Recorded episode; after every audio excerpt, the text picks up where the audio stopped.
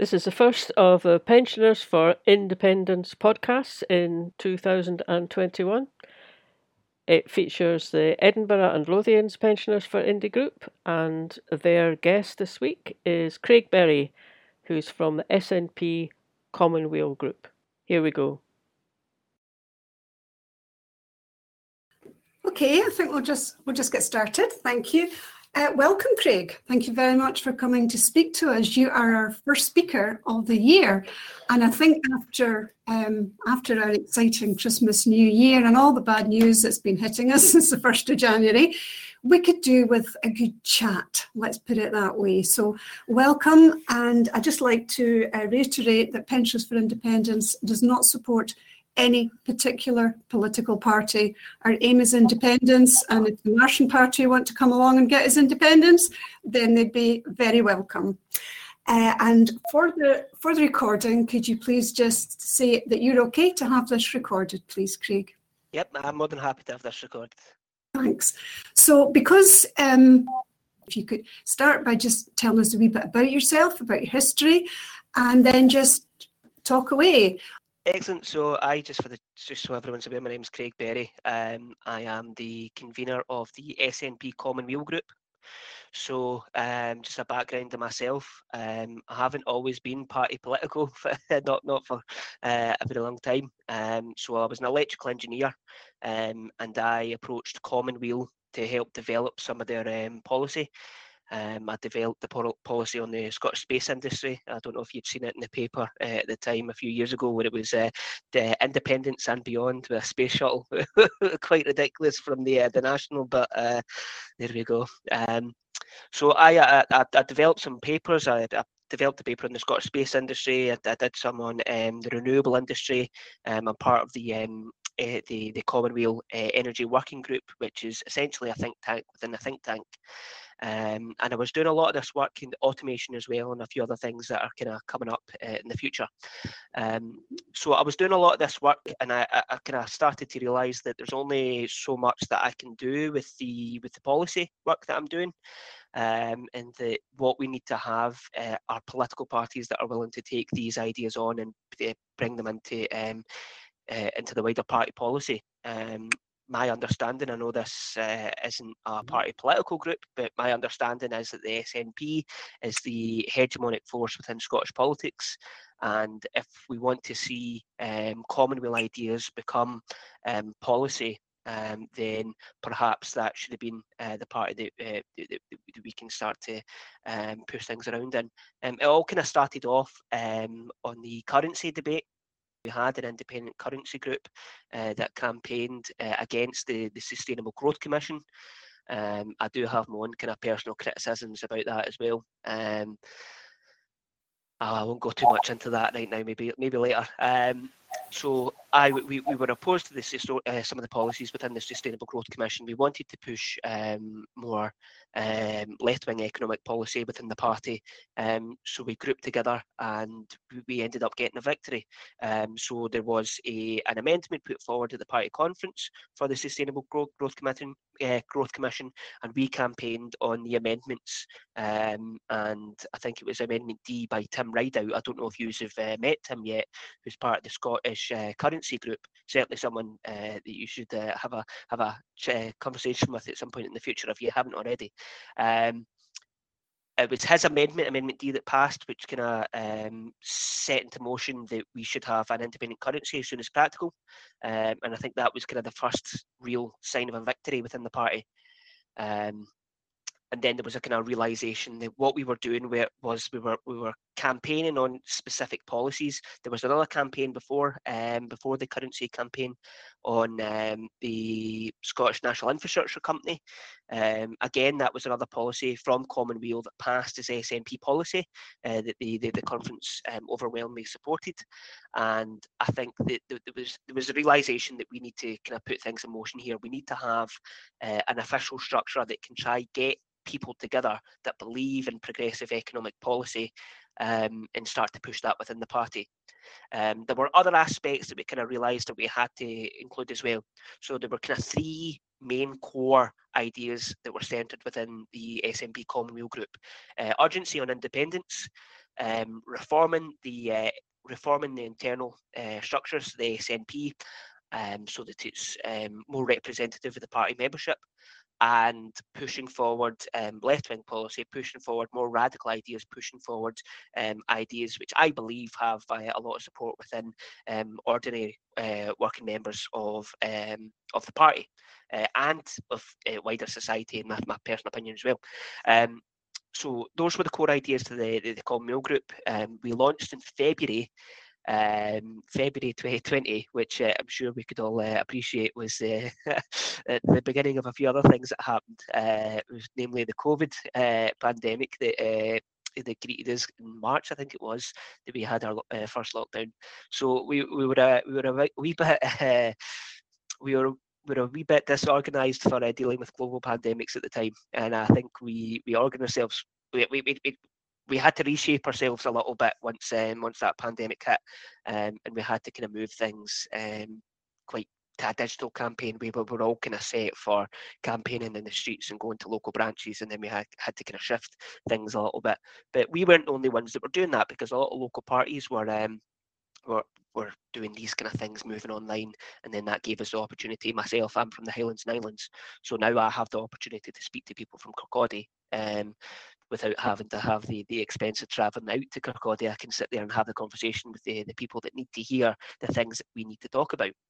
Now, when it came to, to local parties, one of the things that we realised before we actually launched was that parties can find themselves, uh, lo- local local parties can find themselves. Um, when I say local parties, I'm talking about local branches within the party. Uh, local branches can find themselves in uh, kind of different situations.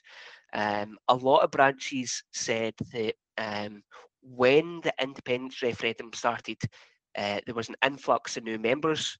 They had to find new halls to accommodate all the new members that were coming out.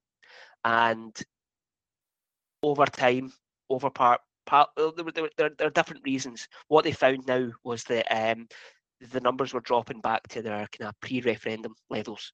Um, but there, there were other other groups that were able to sustain that support and sustain uh, the the number of people that were um, reaching out to the branch and speaking to the branch and attending the branch, getting involved in local politics. Um, I, I, spoke to uh, an MP candidate as well back in 2019, and what they told us their experience was that yes, they, they, they felt that local branches were um, getting quieter and quieter and quieter, but what they also found was that when they came out to campaign, and they campaigned quite heavily on, on Common Weal policy, they had an influx of people that weren't part, that weren't involved in the party, but were members of the party, and were saying, "Well, look, I want to get involved." And then the question that she had at the time was, "Well, why are you not involved in the local local branch?" And there's there's different reasons for that. Each person will have their own reasons, but my, my own understanding is that um, my own understanding is that we don't have a positive campaign uh, we don't have um, we don't have a campaign right now. Some would argue that we don't have a campaign uh, within the within the party, but we, we don't have a campaign that focuses on um, the light at the end of the tunnel. Um, a lot of people, um, when they when they engage with politics right now, it's quite in the doom and gloom of Brexit and the dark cloud that's hanging over us, uh, and um, eh, that's going to be happening for the next number of years as well. But what we want to do is start talking about the positive ideas. What can independence bring to to to to ordinary people? How can your local communities change with independence? And what are some of the ideas that we can either implement now or set in place now so that when we do become independent, uh, these things start to come together? Um, I mean, there's a lot. Of, uh, there's a lot of um, ideas that Common Weal have worked on um, that can um, can really engage people and start to talk about these ideas again. And I think people do want to talk about them. But when I go around and I speak to local branches they, kind of say yes we're in the same situation numbers have waned but um, when i when i speak to them about some of the ideas that we're trying to uh, engage with they say well look that's that's um, that's ideal. These are some ideas that um, that uh, really speak to us because there's one idea that we kind of there's there's a few different policies. We have like we have a policy charter on our website if you uh, if anyone's ever interested in having a look. But one of the ideas um, that we kind of focus on that certainly I am I'm personally interested in is um, is making sure that local supply chains um, meet the local community. So um, what we have right now, if you are in um, a large constituency like Argyll and Bute, for instance, uh, uh, what what you'll often find is that when you have um, people competing to provide, provide the produce for local schools. Um, these contracts aren't just for local schools. These contracts are for like they, they cover sometimes larger than a council area. They cover large areas, and um, the, the, contracts that go out are kind of long and they're compl- complex, and it really drives out local suppliers. Um, but this isn't this isn't necessarily um, this isn't necessarily an in- infrastructure thing that's going to be set up because of the EU or, or anything like that. Because in France, I think it's fifty percent of um, 50% of the produce that uh, is sent to local schools are provided by local farmers and again, if, if, if we if we're finding ourselves in a situation, um, certainly uh, in the COVID area, I think there's a lot of people having this realization that um, we don't we shouldn't have to rely on large supply chains to meet our demands. We we shouldn't have to worry about the, the lorries freezing at Kent just because um, just because of the people down at Westminster. I won't say anything rude about them. Um, but why, why can't we shorten our supply chains so that um, so that when we have when our economy is kind of functioning, um, it's support of the local common the local economy is supporting the local economy. So local people are supporting local businesses. Um, so that's certainly that's certainly an idea. When, when I start to talk about this and, and speak to local branches about these ideas, we, we have some people come up to us at the end and say, "Well, yeah, that, that's that's precisely our experience. We've had um, local farmers that want to try um, provide produce for local schools, and they, they just can't compete. They just can't get into the the contracts; they're just too big and too complex.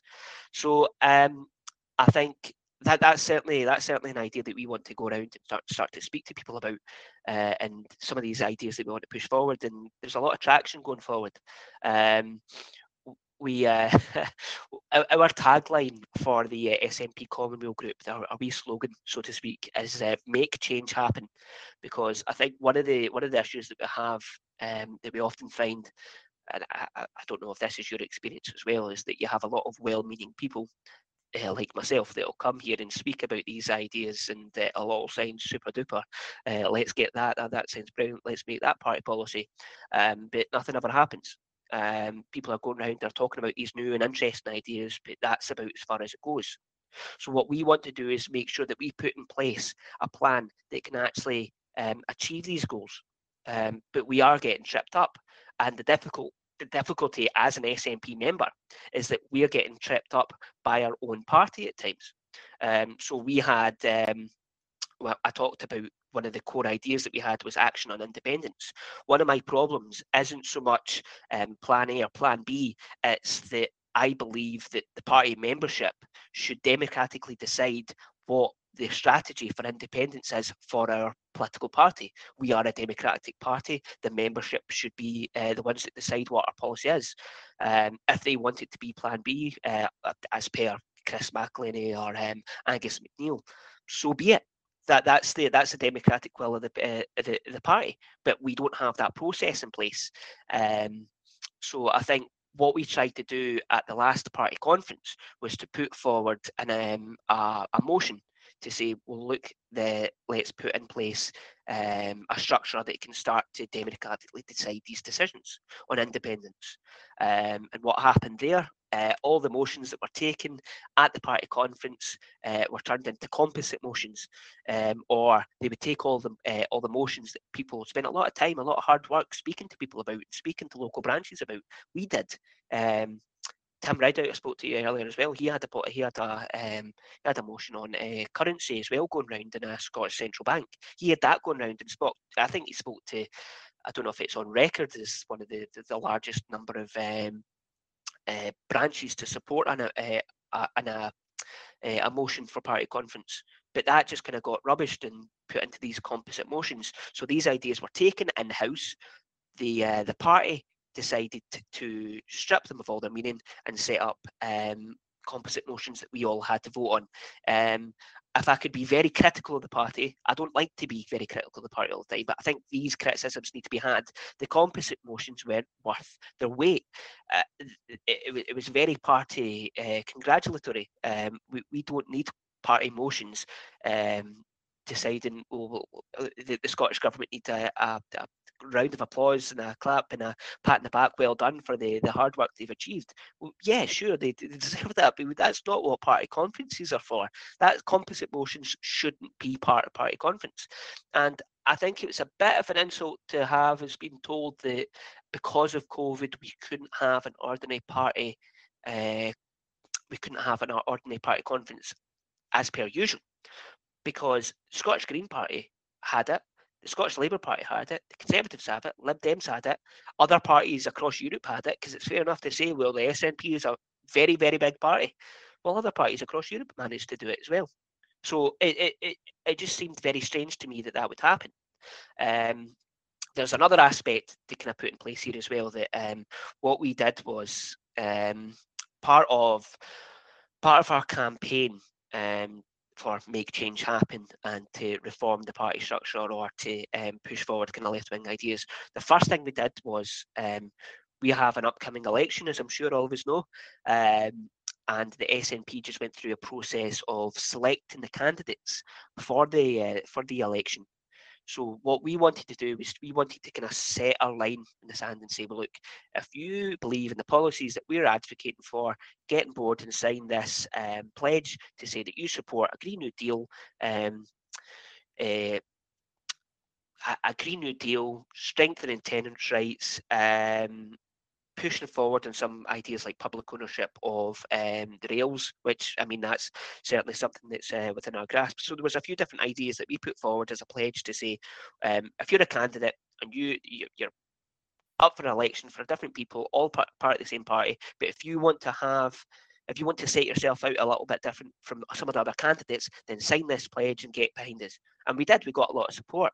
We got so much support. I think we got um, I think we got one third of um, the candidates for um, for the upcoming election. Now, if we, according to local uh, the, the, the latest polling, if we actually get all the SNP candidates that signed our pledge to be elected as per the polling, as per the, the way the kind of constituencies are laid out, uh, the, the SNP Commonweal group will have as much influence on the Scottish government as the Scottish Green Party. And I mean that's that's quite that's quite profound. Um, to, to, to hear that, to say that um, a campaign that maybe not a lot of people have heard of yet, certainly we're, we're, working hard to change that. Um, a campaign that a lot of people have not not necessarily heard of is is man- managing to make such massive inroads. The reason that we're making massive inroads is because we're not out there, um, we're not out there on the social media trying to make ourselves all big and cushy. We're out there speaking to local local branches. We're out, out there speaking to local members, making sure we don't care about um, how we're perceived on social media and all, all, this kind of nonsense. What we're concerned about is the opinions of local party members and making sure that they're they're represented, fairly represented, and we push forward some of our ideas. And it's working.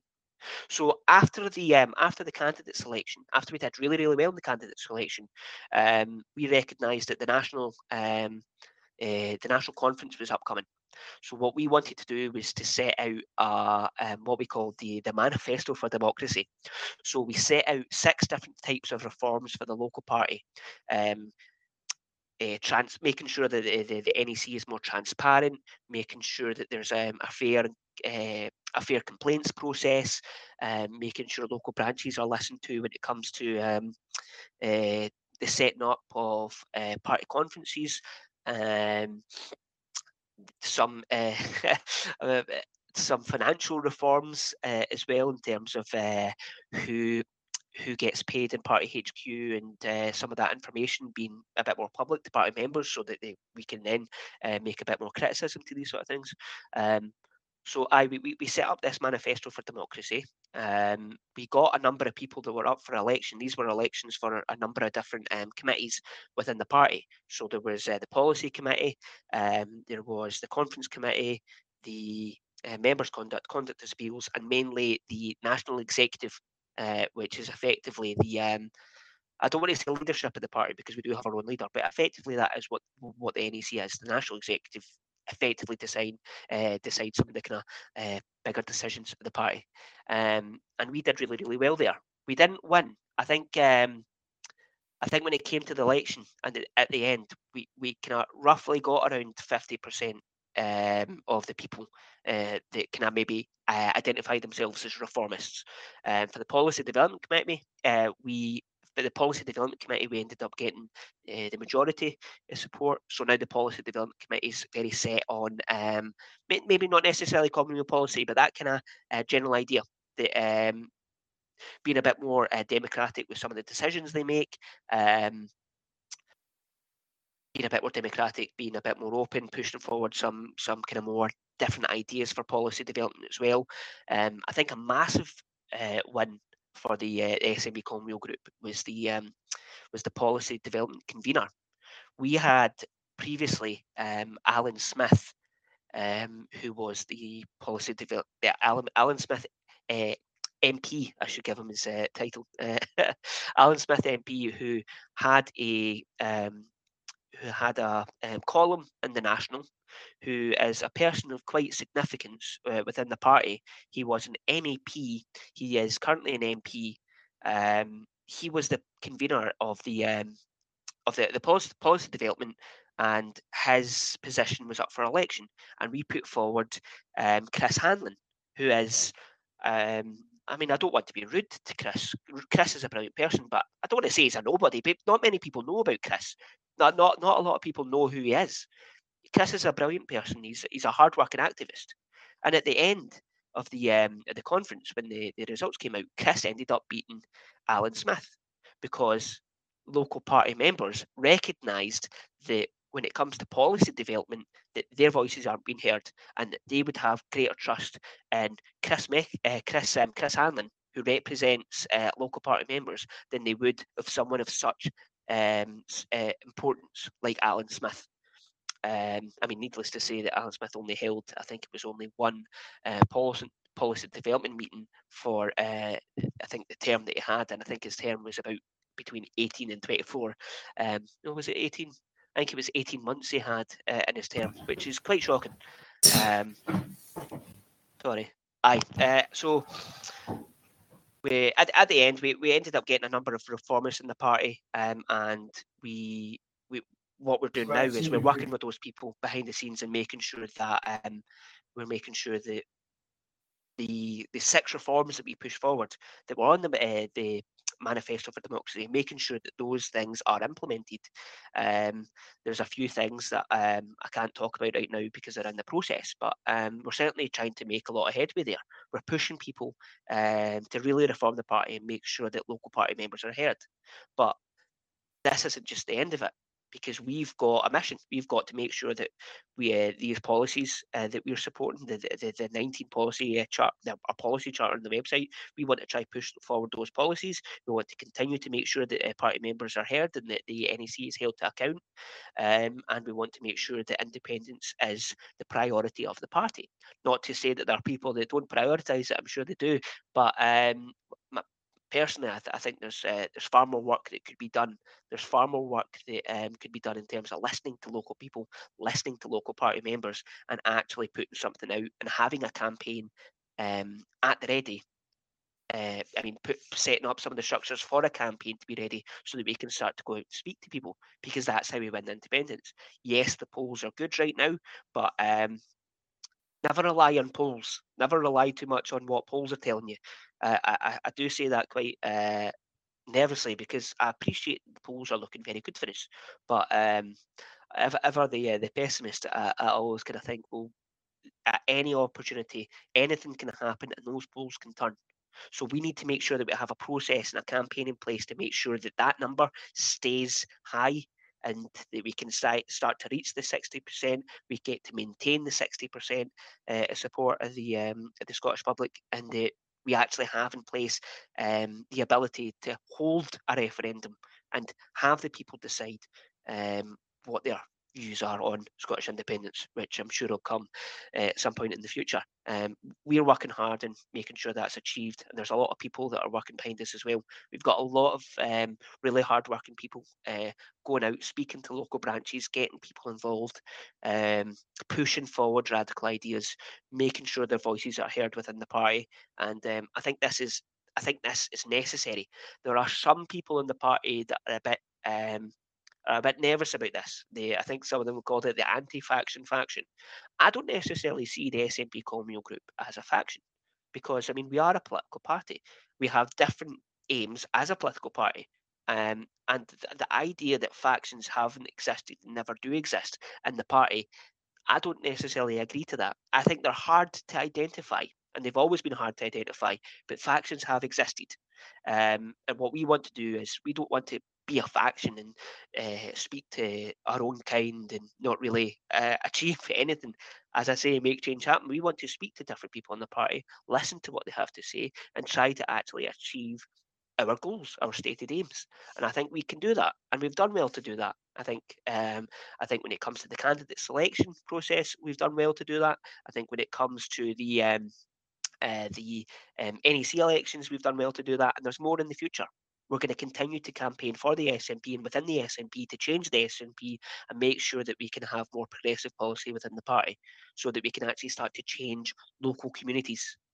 Um, now, I, I don't know if there's any kind of, kind of questions. I'm, I'm, I'm always happy to kind of bat things uh, around a little bit. Um, we do have a couple of questions. Um, okay, so I'll hand over to Daniel for the questions. Oh, I get. Oh, I'm allowed to speak. He's allowed to speak now. Yep.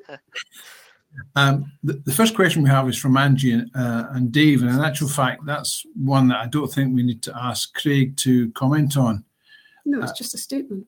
Um, the, you're talking about getting an email today for sign up to the SNP Virtual National Assembly on the 24th of January, open to all members. Topic is moving to independence. Um, I would like to actually say something on that quickly. Actually, um, if it's okay. no, no, you can pretend we're paying you, course we're not. But uh, I, I think when it comes to the National Assembly, we have to be very, very careful here.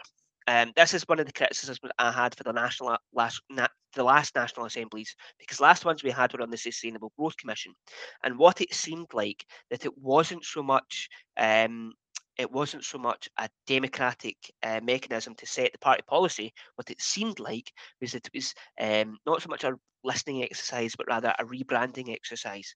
Mm. Because what happened was they took the Sustainable Growth Commission, they took it to party members, they repackaged the exact same ideas, and they put it to um, a motion to the party, which was, I mean, I don't know if many people seen it. It was pages, pages long.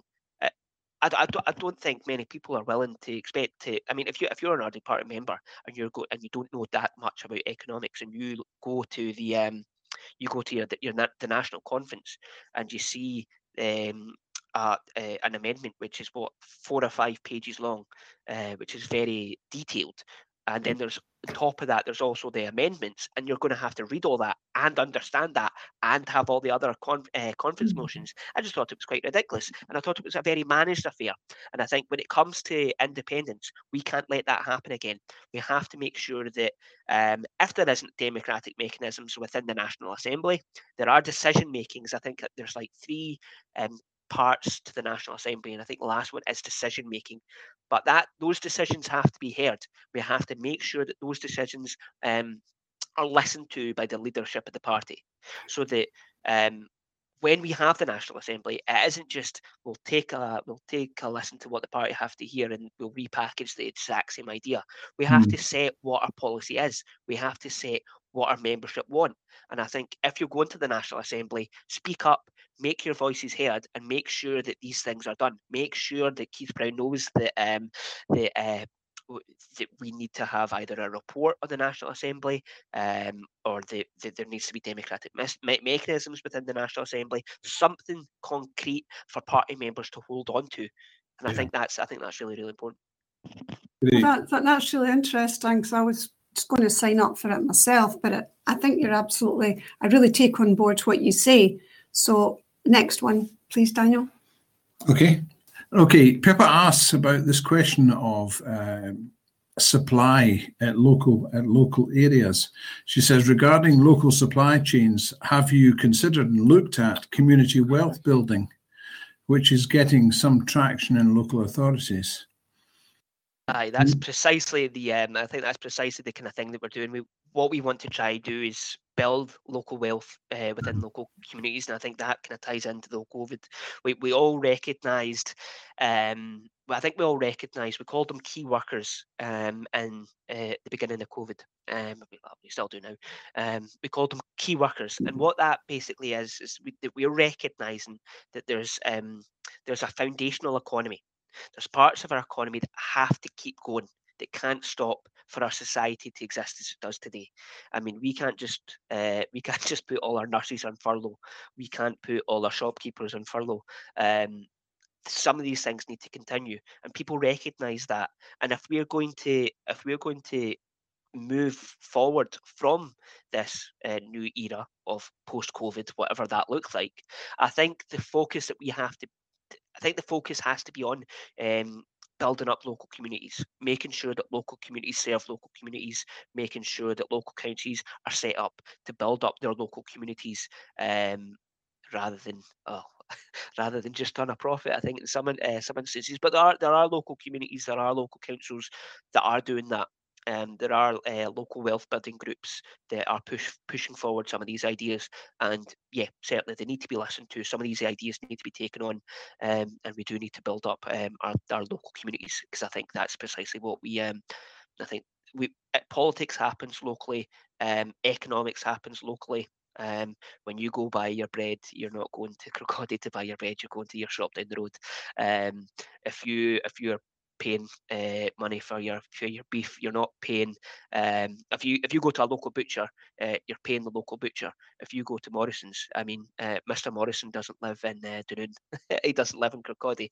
Uh, Mr. Morrison does live here. Um, so again, it's it's about keeping money within the local community, yeah. making sure that money swells within the local community. Thank you.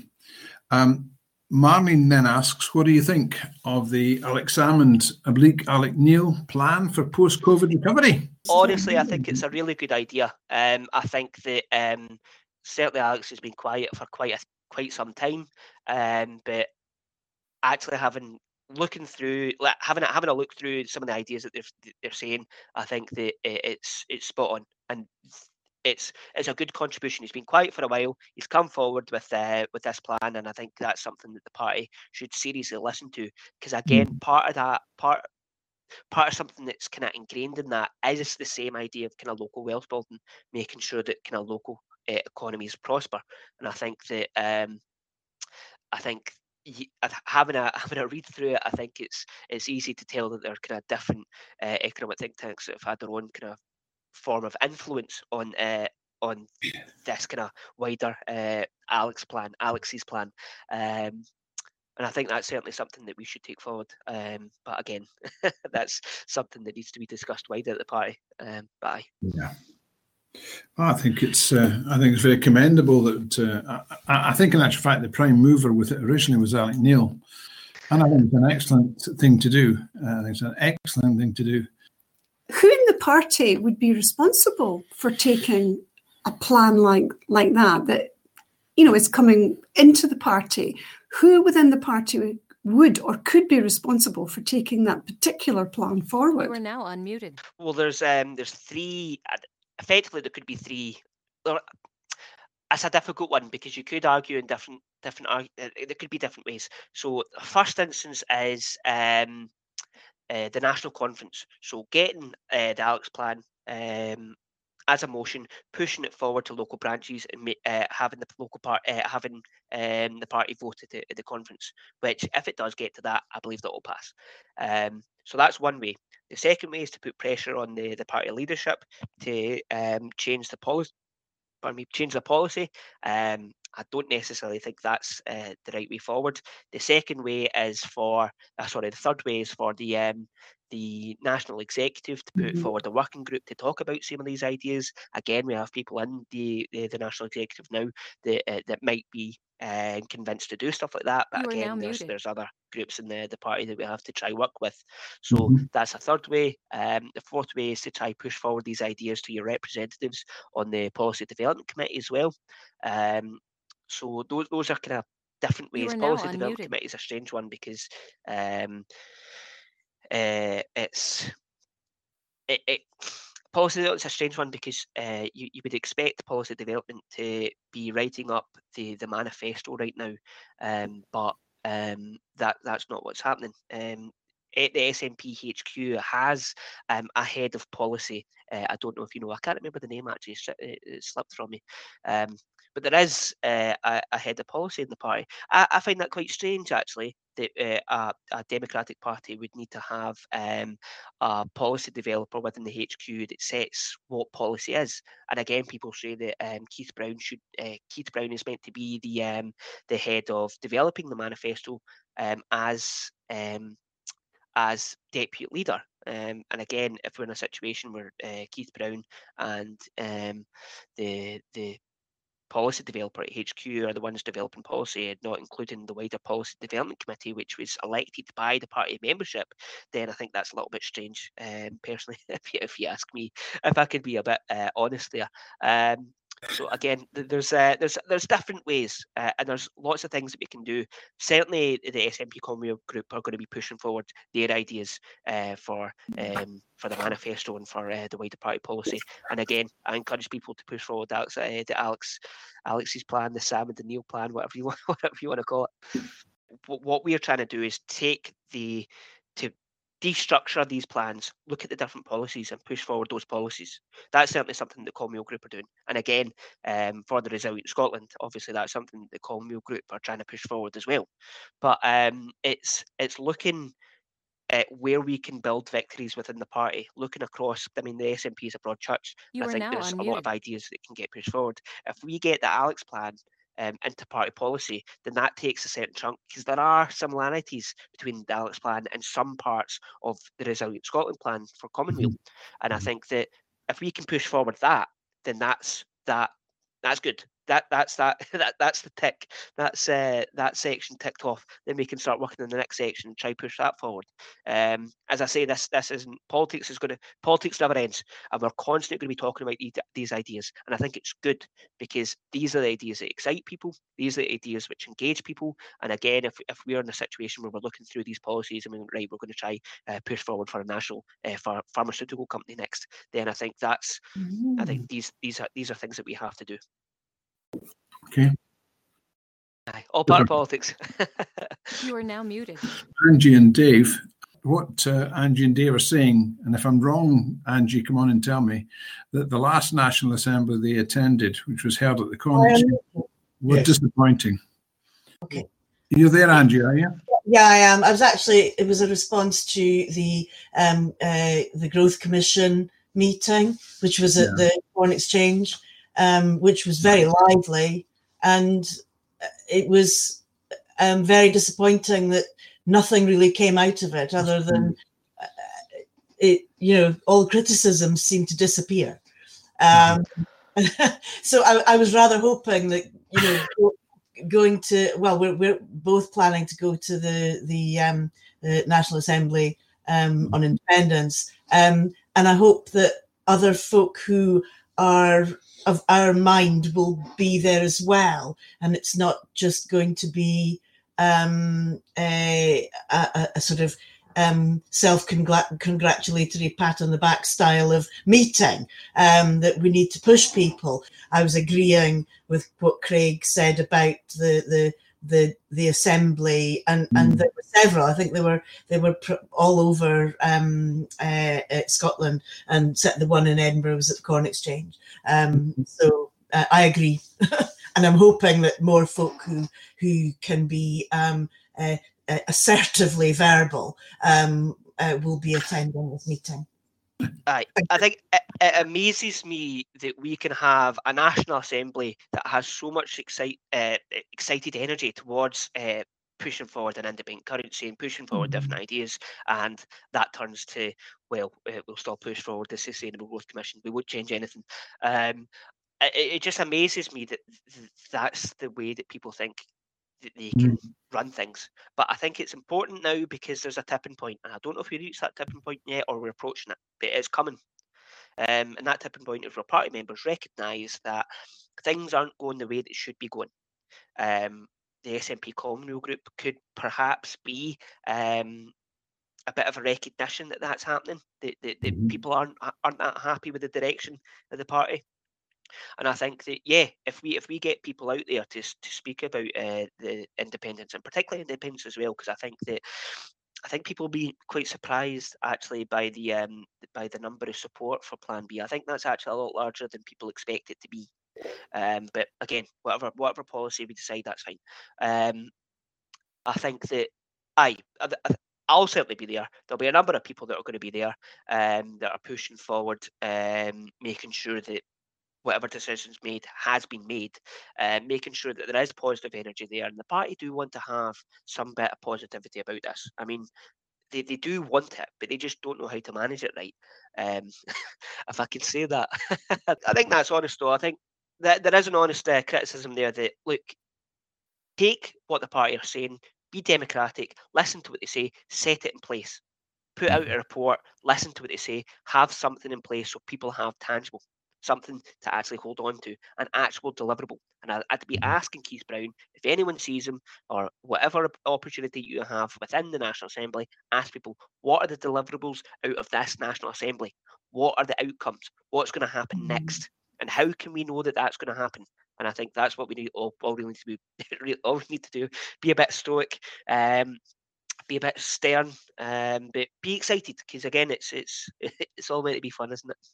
I suppose. Yes, uh, I would agree, but I think there has been a huge wake up call, not just for the SNP members, but for the population in general, that they sort of realise that perhaps the SNP isn't quite moving in the direction we would like, and we need the SNP, whether you belong to them or not, or really, or really believe in them. We need them. So I think they need to listen to the people. I think they've sort of lost their way on that myself. I would agree with that. I'll just get my red flag up in a moment. I'm just going to read the next question. If Julie just takes her finger out the way and leaves things alone. Gus McFadden says, uh, I'm not a member of any political party, but how do you, Craig, feel about the SNP working within the indie movement in general uh, with other groups in order to achieve the majority required for an independent country? Because that's well, what we're concerned about, isn't it? Yeah, I um, I think that the I think again they need to totally change their strategy. Um, they they can't corporatize the Yes movement like they did with the Yes Dot Scot campaign. Mm. Um, I mean, there's but what I mean, what's happened out, out the what was the outcome of the of that?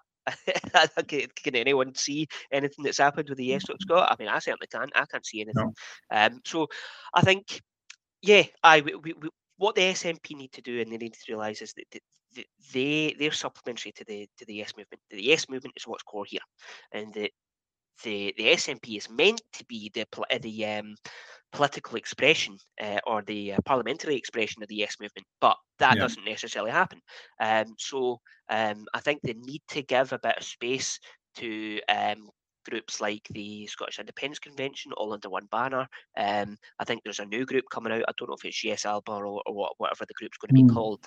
Mm. Um, I think that the SNP need to give a bit of support there. From my understanding, one of the issues of the Scottish Independence Convention is that they've not the SNP. Well, some people in the SNP haven't been as forthcoming. They've not given that level of support, and it does need to be a bit. The, the SNP do need to give support. They, new, they do need to get involved, um, because mm-hmm. the, the, the yes movement will move on. They will move forward, but if they don't have the support, they'll be moving forward with a bit of a stunted growth.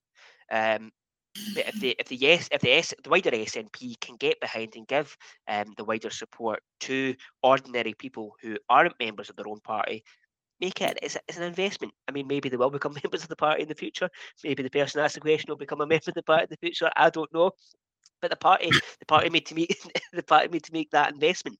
They need to make sure that um, the the um, they're giving the support to the to the yes movement and making sure that those people eventually come onto their side because that's what happened after um, after 2014 um, but they need to put a bit of work in to, to, actually achieve that and um, again i don't know if that's uh, being done at the moment but things might change. Thanks craig. As a non-member i uh, i'm more than happy to hear the positive things that are being said here the dangerous thing is that I'm even thinking of joining the party to try and get in this, this National Assembly this uh, this month. Moving on to questions, uh, Mike Wallace has two questions in actual fact. He's sneaked a second one in, which we'll listen to. Um, at the last National Assembly, that was on social justice and fairness several months ago. None of the many interesting views covered there have been made available by SNP HQ as yet. The new NEC must ensure that these changes for the next assembly and made to allow a decent discussion on the independent strategy. Yes, I, I, I think we do need to hold them to account for these sort of things. Um, Mm. I think that it's when it when it came to the um, when it came to that National Assembly, I think it was kind of same old. I think a lot of people recognised that um, there was. the- the- I, th- I think a lot of people recognise that they might not get a lot out of this, um, because again, that's what's happened before. Um, Right. So I think confidence in these sort of things will begin to wane. One of the issues that I had with the with, with the the um, social justice and uh, commission was that when we spoke to them before, one of the things we said that, that you can't necessarily um, separate um, economics from uh, equality. Mhm. These things go hand in hand. And when it came to things like currency and discussing these ideas, they weren't willing to have it. I think as a party it does make a little bit of sense because they don't want to step on their own toes because they've already had the Sustainable Growth Commission. But they have to update themselves with the times. Times have Yeah. changed. We, ha- we we live in a different world now, um, and again, the, um, the the Sustainable Growth Commission's already been discredited. It was discredited before, um, and it's been further discredited now. Um, so I think that was the issue that we had with that. Um, that it, it- didn't take on uh, the ideas of economics, and that's primarily what the Commonweal tries tries to push forward. The ideas of um, economics and a few kind of similar ideas uh, within there, rather than um, social justice. But um, I think, yeah, I uh, we should certainly see a situation where those things are actually taken on. Things have uh, things have been actioned on, but it, it- it's just not it's just not happening. And I think that's Yeah. disappointing. And we need to hold people to account. Do you think members like myself um, should be writing to their MPs and MSPs regularly with all these issues? Because they are, after all, our conduit, allegedly, to, to the party. Just before we move on to the next question, from, from what you're saying, it sounds as though the ideas are brought forward to the party, they go to a commission, and then they're buried. So, what can ordinary members like me do? I'm sorry if that's a bit abrupt, but that's Yeah. how it sounds to me. it's abruptly truthful as well. Um, and again, that's that's. I'd, I'd like to have one of them come in and try to defend it because that's the way that, that, it's happened. With it, that we put it forward um, as a party conference, and then the, the commission decided there wasn't uh, wasn't okay. Um, I think there's I think there's massive massive issues, even when it comes to even when it comes to like post COVID, we're talking about what would a post COVID economy look like. We held uh, the Scottish government held a um, a group, the um, Economic Recovery Group, um, to talk about that. And who was head of the Economic Recovery Group? It was Benny Higgins. Who's Benny Higgins? He is uh, the, the chief executive of the largest landowner in Scotland. Does that really tell us that uh, the, the post COVID economy is really going to be that different to what it is right now? No, uh, I, I think that's I think that's quite shocking. In fact, we wrote to them at the time to say, well, look, we weren't too happy. We think there's, um, I think there's conflict of interest, is what we said. I think there's some serious conflict of interest there with Benny Higgins. Why he should have, why he should be involved in the Economic Recovery Group, let alone chair the Economic Recovery Group, is shocking. But again, these these are things that are happening, and people. What we need to do, we need to do two things. We need to make people uh, aware that these things are happening. And again, here I am telling you about it. And we also need to go around and make sure that um, that we continue to make our voices heard. That whenever there's an election, we're putting forward someone that's going to reform. Uh, whenever there's a conference, we're putting forward policies, we're putting forward uh, amendments to make sure that um, uh, the policies uh, can actually change um, the structure of the Scottish economy so that it's it changes um, Yeah. how the economy runs to make sure that it actually cares about. Uh, the, I think um, we're, we're part of the the Wellbeing Alliance, and I think there's some. Um, I think there's a lot of work that can be done to actually change the economic policy to make sure that that reflects being a member of the Wellbeing Alliance. So I think um, aye, there's a lot of work that can be done. Certainly, the Commonweal Group's doing it, um, and if more people want to do it as well, if you have issues with the party and if you are getting more and more um, more concerned with the direction of the party, if you have any issues with the party, if you're getting yourself into this a bit of a slump, and I think there's a lot of people that are in it, um, what you need to do is become more involved. Don't get less involved. Become more involved. Make your voice heard. Tell them you're not happy. Tell them why you're not happy. Group together with the people that are also um, unhappy. Uh, aye, and uh, get together and make sure that the, the, the party changes and hold them to account because you're a party member, you pay your monthly fee, and they should um, they should be listening to you because uh, the, the party should work for you, not the other way around. Isabel, Isabel Gow also says, I've read a lot about Commonweal policies and I think they're really good and they, they do appeal to so many Scots, many not members of parties. And if folk heard more about these policies, they'd be persuaded to support independence, land reform, and no to Trident in particular. Isabel then follows on with following this, what can Commonweal do to advertise your ideas further? Well, I think um, Commonweal themselves are doing that. They're doing a lot of work, um, and again, they, they, uh, for the for the budget that they have, they do a power of work. So mm. Commonweal are Commonweal are pushing that forward. Um, what I'm doing that's a little bit different is to take the Commonweal ideas and make it party political, because Commonweal isn't party political, and I don't imagine they ever will be. Um, but we're taking those ideas, we're making sure that uh, within the SNP, those ideas are being heard. If you're in the Green Party and you want to hear the same or do the same, well, create a Green Commonweal group, do something like that. Just get, get involved and make sure that these mm-hmm. things happen. If you're a member of any other political party, do the exact same. Um, and I think that, there, is an infrastructure as well of local branches um, of local branches of Commonweal groups that, that engage in local politics as well. I, I think I think there's a lot of work, but we can only do what we can do. We can only push forward within the party, and that's what we're trying to do. Um, if other people want to get involved in other groups and other sections um, within the climate movement, uh, climate movement, and any, anything like that, all power to them. Go ahead, get it done. Uh, I certainly give you support, but um, I think we've all got our own job to do, and for me, this is my job is to change the SNP and put uh, put forward Commonweal policy um, to dem- democratise the SNP to make sure independence is number one for the SNP. And again, that's that's mine. Uh, so. I'm going to jump onto uh, the National Assembly again.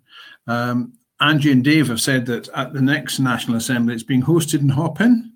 So there should be the facility to record and vote on all appropriate aspects of the Assembly live. This should ensure that matters are more responsive to the views of SNP members. Uh, Marlene says Angie's right. Hopin voting can easily be set up to allow abstain, refer back, as well as for and against. Tim Rideout, Hopin on currency had better voting layout options than the SNP one. So there we are. I think um, I think should is an important word there um, because you're ah. certainly right. They should they should be doing that. That should happen. Um, yeah. But whether it will, will or not, I think again, there's only so much that we can do other than hold them to account um, mm-hmm. and say to them at the time, "Well, where's this? Why is this not happening?" Um, really let your criticisms be known. Um, I mean, if people want to say, "Oh, that person, they're, a, they're an absolute nag," uh, be that nag. I'm happy to be a nag. Call me a nag. Because I'm going to sit there and I'm going to complain about every single thing that doesn't go right in that um, National Assembly. If they don't have those sort of functions in place, if they don't have remit back at the conference, which they should have, they should have a remit back at the um, uh, the national conference previously. But I don't believe they did. Um, I think these things should have been in place. They should be in place, but again, these things aren't happening. And if they start to get to, if they start to get pressure from the party membership and they start to see that their positions are untenable, then those positions will change. Mm-hmm. Um, but we just there's a lot of work to make sure that uh, we're organised um, and capable of making those voices heard. Yeah, great. So maybe we should uh, should we be compl- not complaining, requesting of the gentleman organising this assembly that uh, we would like to see Hopin voting in place for that assembly. Would that be worth asking, Mr. Brown? Well, I if uh, if if you can't get through that, then certainly complain. Do do bang the walls if you can. Uh, do do everything you can. Go out, mate. Send an email ask him to to set that in place. Ask him if it's set in place. Ask him why it's not set in place if it isn't.